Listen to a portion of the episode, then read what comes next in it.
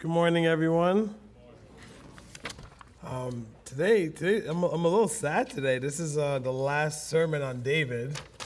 Um, it's been a, a, a quite a journey. It's been fun to do this deep dive with David. Um, been fun to be introduced to him and all these lovely reminders of about how our God is so good. Remember, we met David. We were said that you know God sees him. God is a, a God who sees the what goes on on the inside. We went through David and we talked about David and Goliath. And in that story, we said that God prepares us for battle. Um, we met Jonathan, David's best friend, someone who modeled what it meant to follow God, someone who, even in his friendship and relationship with David, shows us maybe how God loves us. Then we did a, a story on the ark and said God is worthy of our praise. Spent two weeks um, journeying with David, Bathsheba, and the fallout from that. And then these last two weeks, we did the census last week, and we're going to talk about a threshing floor in the altar this morning. I think what I've enjoyed most about David is that it, he is this person who's well known. He's very fondly remembered in many different cultures and traditions, even. He's revered.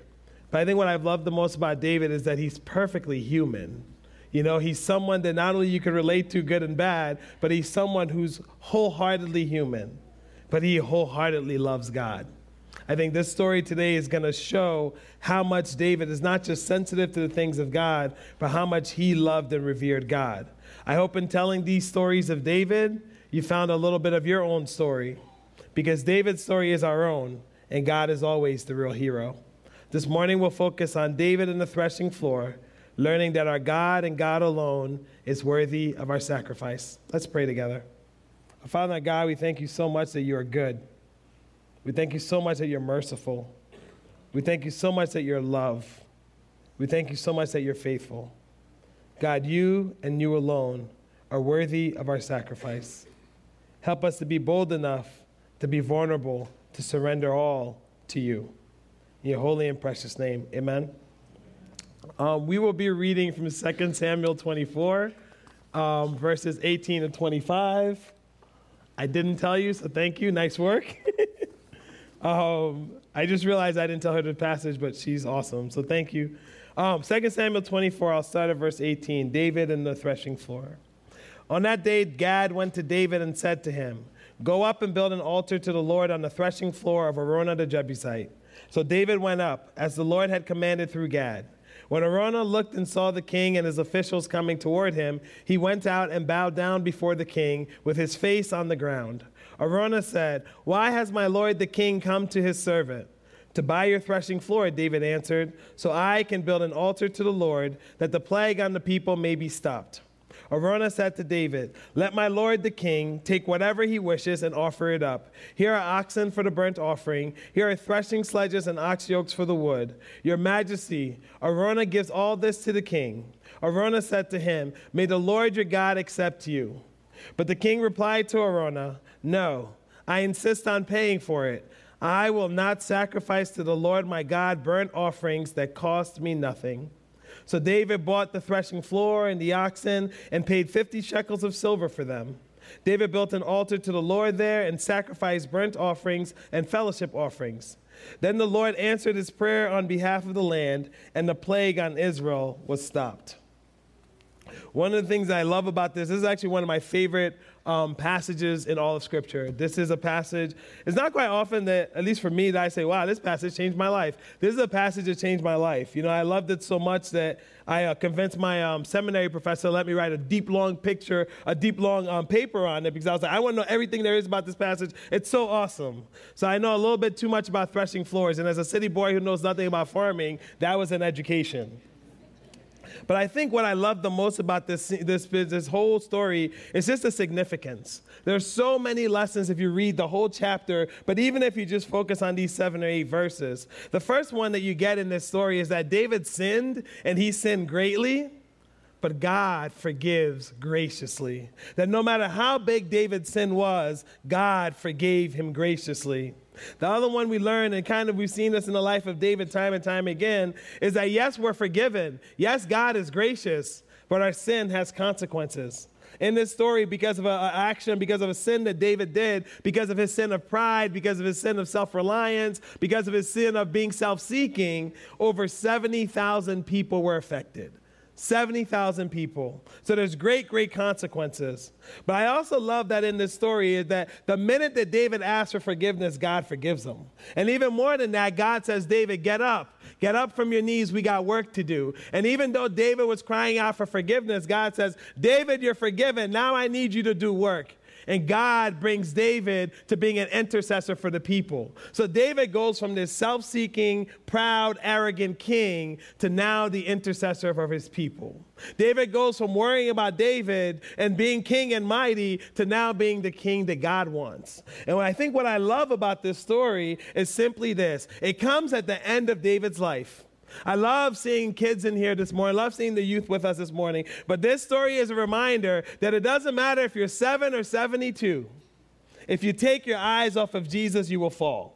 This story is a reminder is it doesn't matter if you just started following Jesus two seconds ago or you've been following him for decades. If you take your eyes off of Jesus, you will fall and you will sin. Yes, God forgives you. But at no point in your life do you get to stop answering, God, how can I serve you today? God, how do I need you today? This happens at the end of David's life. But at the end of his life, he reminds us that when we come to God truly broken, truly contrite, truly repentant, when we come to God and say, God, I've been going the wrong way, but I'm willing to stop the car, turn around, and go the other direction, when we come to God and say, God, I've been walking the wrong way, but I'm going to stop. And even if it's just a little baby step, every single day I'm going to pledge and take a baby step closer to you. God rewards that. Not because He rewards what we've done, but He sees our faith. Broken and contrite, repentant hearts are always good to God. And I think the reason I love this story is not just because it's significant, but because what it says about our God and what it says about us. It says that even when we sin, grace abounds much more. That should be a relief to your soul this morning. That when God looks at you, He doesn't see sin, He sees His daughter, He sees His son. That when you ask for forgiveness, God's grace will always be bigger than your sin. But it's also this reminder that when we sin, God forgives us, but our actions have consequences. And these consequences can be painful, and these consequences might not even all fall on us, but they're going to fall on the people around us. But even in the midst of those consequences, God still affords us grace. I love this story because it says when God redeems us, He doesn't wait for us to get it right. He doesn't wait for us to, to you know, say, I'm going to spend three weeks praying and meditating and getting ready for God to use me. When God forgives you, it's immediate, and immediately He wants to put you to work. God is not in the business of you thinking you're right before Him before He can use you. God wants to use you right now. And I think what I love about this story is that even though David sinned, God said, When you're redeemed, I'm still going to keep you in my story and I'm going to use it to get my will done. I love this story because what it says about God. So this is David's last story. This is the, the writers of Samuel. This is what they choose to end on. And I love it because Samuel begins with a lady named Hannah, and it's a worship service. And I don't think it's a coincidence that of all the stories to tell about David, they end with this one and a worship service as well. They choose not to, to, take David's last words that God is faithful, so we should be faithful to God. They choose David was a great artist, David was a great musician, a great songwriter. They didn't pick a song of praise. They didn't even take the David saying, Yeah, God is so good, he sends people to strengthen me along the way. But they choose this story to remind Israel and God's people that only a king like David, only a man after God's own heart, can truly serve. So let's talk about the story. First of all, it comes in the aftermath. David sinned greatly. David was an old king. David was a mighty king. David was a powerful king. To many people in the kingdom, David represented God's favor. David represented God's touch. David represented God for many of the people. But David stopped looking at God and he started looking at all the different blessings that God had given him, and that's what he wanted to rejoice in. So he counts up all the people that would be willing to put their lives on the line for him. And this is a great, great sin. And God comes to David, and David and God says to him, You've sinned against greatly. But what I love about this story is that God somehow gives David choices. You know, I really wish this happened to me as a kid growing up. Like, I really wish this happened. My daughter has, um, she's not here, so I can talk about her. It's good. Our five year old did a, a bunch of things she's not supposed to do. But she uh, went to her mother this week, and I, I'm not going to go into what she did. But I just loved it, though, because her answer to her mother was like, So am I getting punishment for three days or four days? And I looked at her deeply in the eye because I was just like, You're so much more brilliant than I was at five. You know, she's like, I will always throw my arms in the mercy of my mother, but I want some choices. God gives David choices, and I think even that is a love of God. God could have said, David, you sinned against me greatly. This is the punishment. This is what's coming. God gives David choices, but the thing about that is that's the only good part about the choices. Every one of these choices are horrible. Three years of famine. How many people would it have affected for a country that's not prepared for famine to the next day have famine for three years? Three months of running from his enemies. David is at the end of his life. He's older. He has sons who are fighting for authority, sons who want to take the kingdom. He not only has spent his younger years running from, from um, enemies, he spent some of that running from his own supposed allies and sons. So at 70 or however old David was, now he's going to leave the kingdom at this time of transition. So that's not a good option either, even if it's three months. So David says, I will throw my hands in the hands of God, and he chooses this plague. And the plague is brutal. The angel comes down, and over 70,000 people pass away. But what's fascinating is that the plague is supposed to last for three days. And when David cries out to God, God stops him immediately and stops the plague at the floor of Araunah the Jebusite. I think it's interesting that before David goes and offers this offering, the plague is already stopped. David thinks that, you know, I'm going to be faithful to God. I'm going to do it because God, this is all fall on me. Let me offer this sacrifice. But the plague has already stopped. God has already shown mercy. God has already relented. The angel has already stopped. But yet God sends Gad, the seer. He sends someone that David trusted, someone that David knew, someone who had counseled David for years. And he gives him these instructions to go and build an altar which is a little bit different from us. You know, we come to church and we worship on Sunday morning. We read a passage earlier about being living sacrifices. But what I love about that culture is that they're very experiential. They realize that we as humans sometimes forget. So doing things with our hands might help us remember a little bit more. So they go to the threshing floor, which was interesting because farmers and then people back then who had farmed all these different crops, they had their threshing floor. And what they would do there is they, they whatever crop they were harvesting, they would want to separate the chaff or the, the husk from around the edible part. And what's interesting is if it's interesting because it's very boring, and if that makes any sense. So you would be doing this for hours upon hours upon hours, just in the middle of nowhere, trying to husk your wheat or whatever you were working on. So farmers would intentionally try to pick places that are scenic. You know, if you're gonna do something for four hours, might as well be in nature and look at some trees, right? So the threshing floor of Araunah is significant because what's happening is this plague is all around him, but the man's still working. I think that's interesting. The other thing about Araunah is that he was a Jebusite. Jebusites were pre Israelite citizens. It's a reminder to us that when we form these things called countries, there's people there already. You know, when we put these things called borders, there's people who might have been there already. So the Jebusites were ancient, Jer- Jer- well, Jerusalem didn't form yet. Were, it was actually called the city of Jebus, which I think is hilarious. I don't know why. But the Jebusites from Jebus were there. David comes in, and David is chosen by God David has his own manifest destiny, if you will. David is chosen by God to form and, and, reform this united Israel. But he comes in, he conquers the Jebusites, he makes a law that no one who's considered his enemies can even enter into his presence, right? So not only did he come and take over their land and wipe out a bunch of them, he says, I don't even want to see you. So the Jebusites are there already. David then takes Jebus, which is, you know, the Jebusite capital, and he makes it his own. He calls it Jerusalem. He calls it the city of David. He brings the Ark of the Covenant there to say to all of Israel, we're now united under the worship of God. But he also builds his palace there. So you can understand how Araunah is working in his field. There's a plague all around them, and he looks down the road, and the king is coming. The same king who says, I don't even want you in my presence. The same king who might have wiped out tons of your friends and family. The same king who set up a new nation where you know you're an outsider to the nation that you previously were in.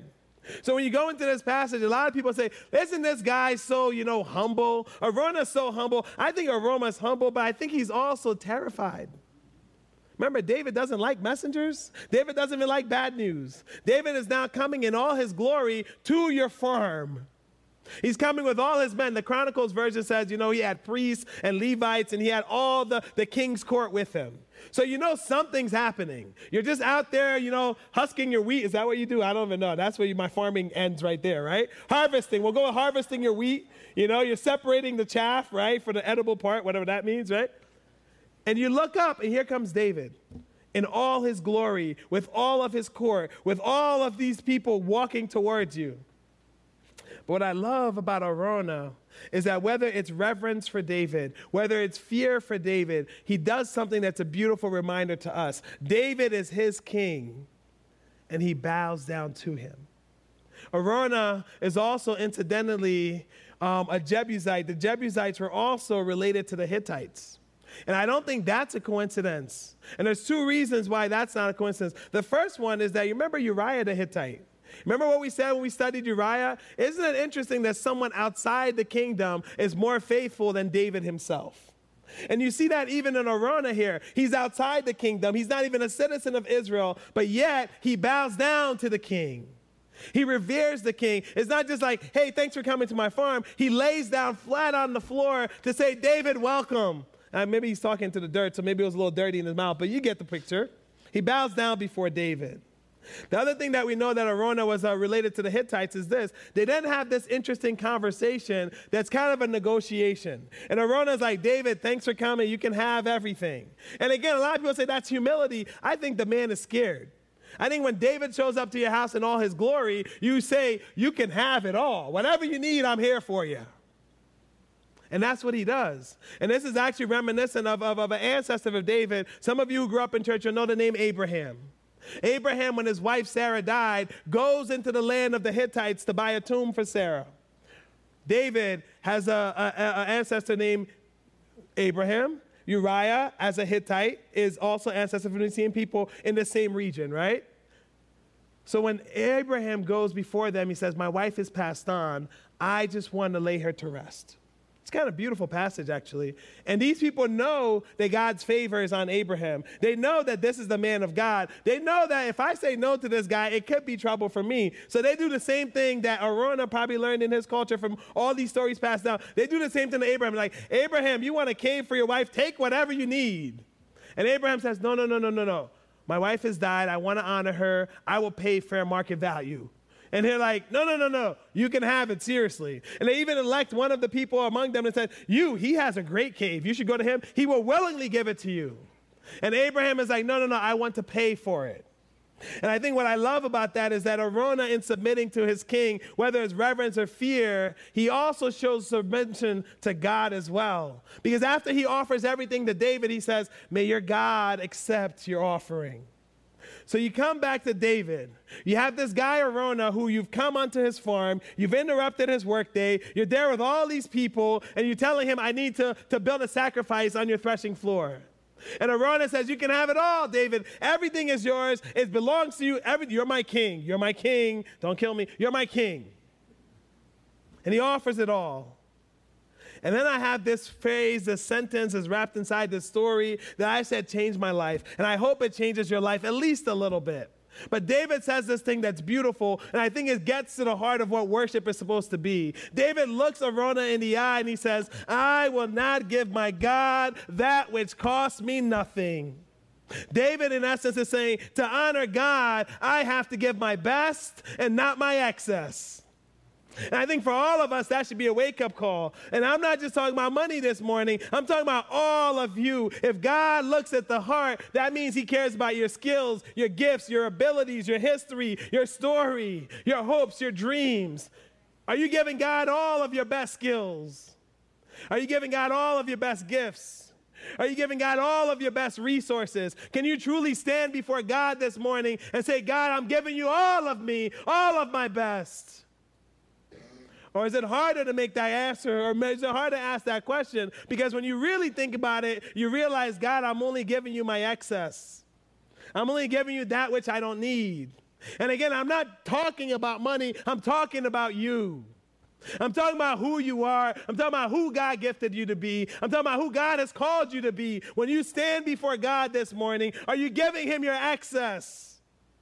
Are you giving him your best? Because David says to honor God, I must give him my best, not my excess. To honor God, I must offer gifts to God, not simply others. It's great to see God's gifting on other people, but if God's called you to do something and you're not doing it, that's not honoring to God. And David recognizes something here. If he goes onto Araunah's threshing floor, and if he uses Araunah's oxen, and if he uses Araunah's um, altar building things, that's not David's sacrifice. That's Araunah's sacrifice. I'm giving you my floor. I'm giving you the animals. I'm giving you the wood. I'm giving everything up. And I think that teaches us something about worship too. And I'm talking about worship and how we live for God. Are we offering our gifts to God or just appreciating God gifting in other people? Because David seems to say, if I want to honor God, it's not just about me saying, Well, you're so gifted, that's beautiful. It's about me saying, God, what have you given me that I can give back for your kingdom glory?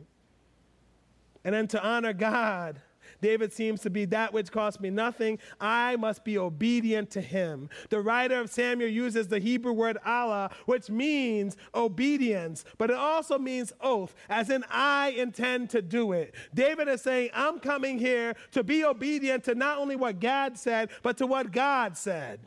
I love that because David says, to be honoring to God, I must be obedient to God. Love the brethren in Christ. I love that when we summed up our history. I don't know what it'll be for the next three, 400 years, but for the first 300 years, I love that we said, you know what? The following God is this quest for holiness, how to live and honor Jesus, but it's also a quest of obedience. When you look at God and say, I will not give God that which costs me nothing, when you look at God and when God looks at you, is your life defined by obedience to God or obedience to yourself? David loved God. But he also know that to honor God, that he's got to take responsibility for his wrongdoing. When he says, I will not give God that which costs me nothing, he's saying, I'll give God my best. I'll offer my gifts to God. I'll be obedient to God. But I will always so say, God, forgive me of my sin. But these consequences, I need to bear them because I caused them. And here's what I think is beautiful about David that doesn't scare him. It doesn't scare him not because he wants the consequences, it doesn't scare him because he realizes that if I'm going to get these consequences anyway, I'd rather God be in charge. I'd rather be falling into the arms of God, relying on him. So David says, I will not give my God that which costs me nothing. And he has two offerings here. The first one's a burnt offering, which makes sense. The burnt offering was done as a sign of atonement, as a sign of repentance, as a sign of asking God, God, please forgive me. And something I missed before the deep dive study is that there's also a second offering that David offers here, and it's a fellowship offering. It's salamim, which is kind of related to salam, which is kind of related to shalom, but it's this idea of well being. So David doesn't just ask God for forgiveness. But remember David, remember one of the things we said about David? He's called to be a priest. He's called to be a priest. And what do priests do? They connect God with the people. And I love that David, even in this deep, deep time of need of asking God's forgiveness, he recognizes that worship is not just about me and God, it's about us. So he offers this fellowship offering as if to say, this is not just for well being and being right with God, this is for all of us being right with God. I want harmony between God and the people. So the, the, the, the, the burnt offering was literally put on the, the pyre, put on the altar, and it burnt up, right? And they believed it was fully consumed, and God consumed it all, and it was for God. The fellowship offering was more like a barbecue, right? Seriously. Like the, they would burn off the fat, which I don't like chewing fat, but you know, they would burn off the fat, and they would basically cook the meat. And they would cook the meat, and then they would share it. They would break it down and cut it, and the priest and the people in attendance would have it. So that was the idea of fellowship. And I love that picture because, yes, you ask God for atonement, but it's not just by you and God. So even in this worship service, David, as a priest for his people, comes before God and say, God, we want harmony with you as a people. And they have a barbecue. So there's great fallout from this story. You know, we have David who has sinned and sinned greatly.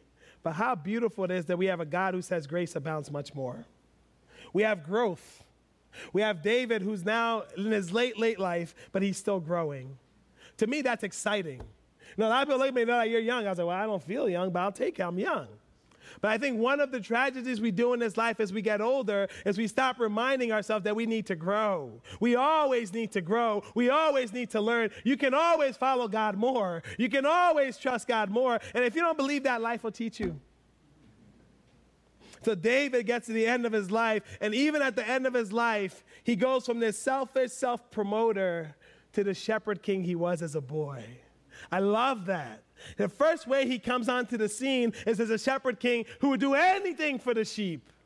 And in this story, he's a shepherd king who would even die for his sheep, which points us to Jesus, the ultimate shepherd king, who did die for his sheep.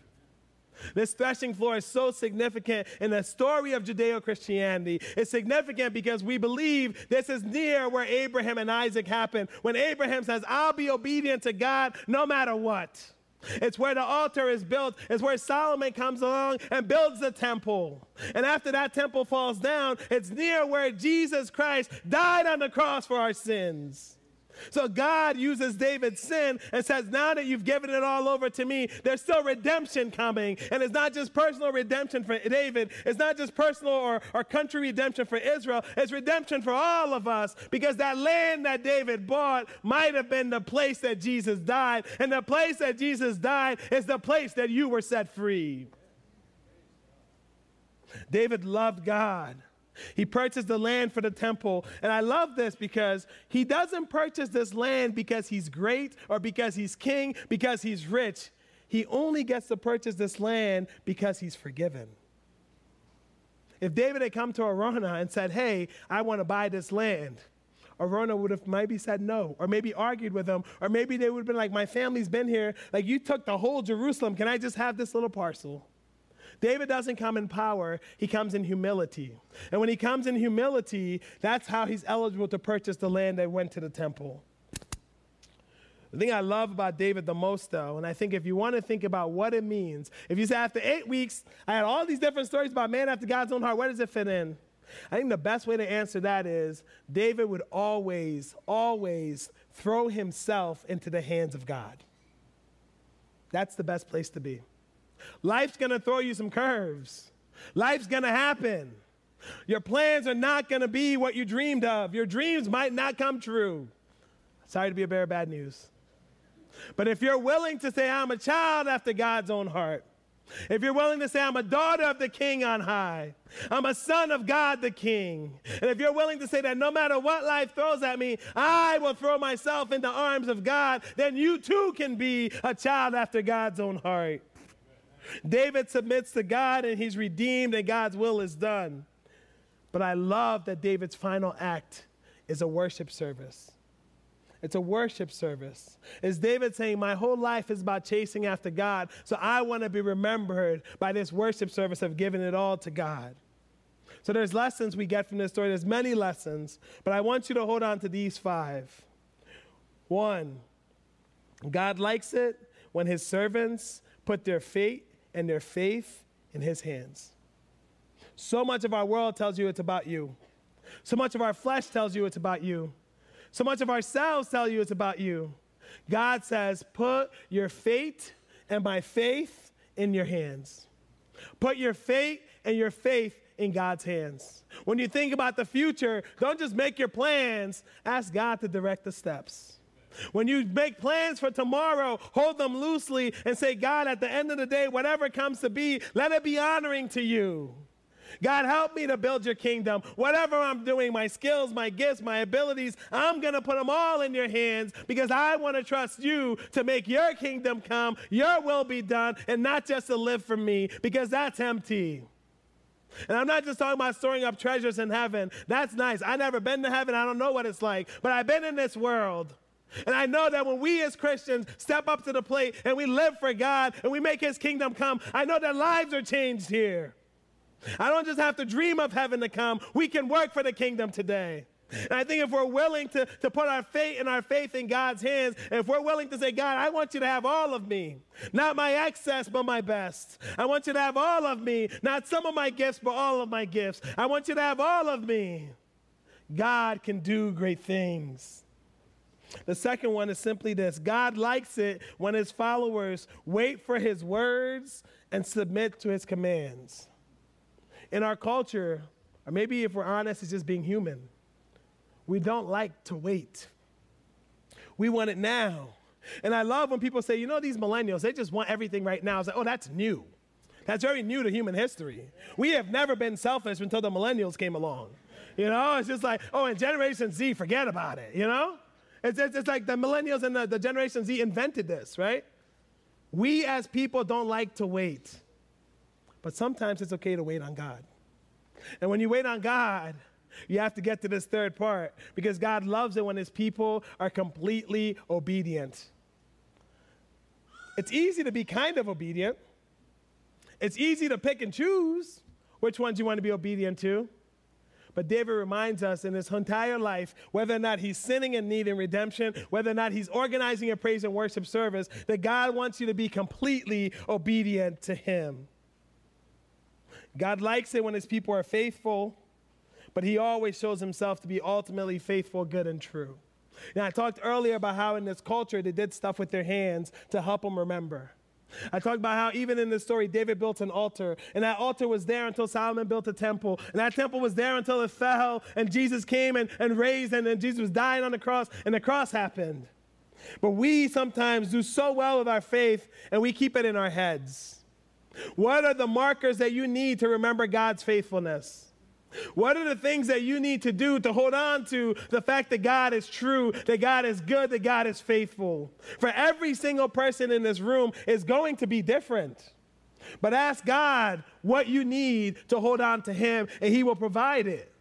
Don't just make your faith in God something you know, make it something you feel, make it something you can touch. Don't just say, This is something I believe, make it something you live. God likes it when His people are faithful. And this last one is simply this God desires not only to do what's best for his people, he desires to do what's best for all his people. His sovereign plans always work out for good for those who love him. We need to stop being a church or for God so loves me. We need to get back to be a church or for God so loves the world. This is a story about David's sin, but it ends with a worship service that other people were invited into. This is a story about David's atonement, but it ends with God saying, All of my children are eligible to come to the feast. We have to get back to what God has called us to be, and that's to be people who are willing to follow Him. But this life, this Christianity, can never just be about you. And some of us are a little bit more gracious, so we might make it about our family. But God wants you to make it about His family. And his family might be more than the blood that flows in your veins or the love of the people who sleep in your house. God's family is always going to be bigger than you've dreamed of. So, what I want you to think about this week is not just how good it is that God has saved you, how good it is that God has redeemed you, but how is God calling you to expand his family? How is God calling you to love his family? How is God calling you to show this world what that love feels like? And if your motivation is treasure in heaven, that's great. Maybe I should have knocked that. That's a good thing. But I think as long as you're on this side of heaven, as long as you have breath in your lungs, you have work to do. And as long as you have work to do, you have people to love. And as long as you have people to love, you have people to introduce to Jesus. God loves it when his people are faithful. Please be faithful to him. I'd like to invite up the worship team. We're going to close by singing I Surrender All. But as we sing this song this morning, maybe even before we sing this song, maybe let's take a time and just spend a little time in silence. What do you need to surrender to God today? What do you need to say, God, I want you to have all of this? For some of us, it might be easy to come up. For some of us, it might be a little bit hard. But I just want you to spend a couple minutes just praying to God and saying, God, I want to surrender all, or I do surrender all. But what it is that you need to surrender. Because God desires to do what's best for you. That's His love, that's His covenant love for you. But in doing that covenant love, you have to surrender. Let's spend some time in quiet praying.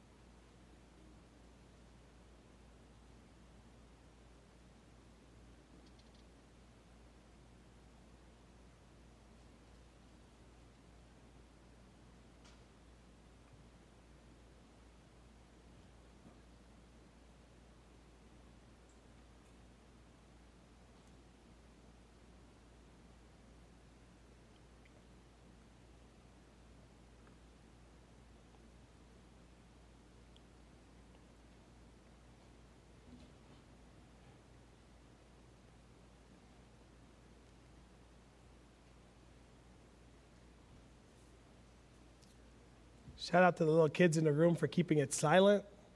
Your parents don't believe in you, but I believe in you, Generation Z. You're going to change this world. As we sing this final song, I'd like to invite up the intercessors. I'd like to invite up to any pastors in the room. As we sing this song, as you think about surrender, maybe it's something that came to you now, or maybe you got something else going on in life. I'd like to please invite you to come up and please let us pray for you. Let us pray for you and let us give it to God the King, the one who